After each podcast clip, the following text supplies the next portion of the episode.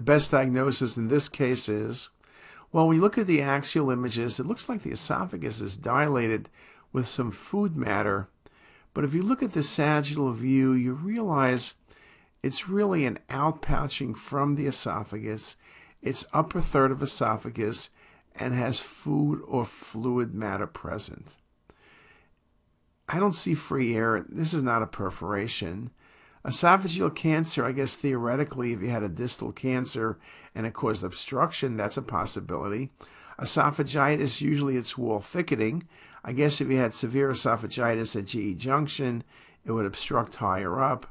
But when you look at this and you look at all the images, this is an outpouching, perfect location, perfect appearance for a Zenker's diverticulum. A really nice example.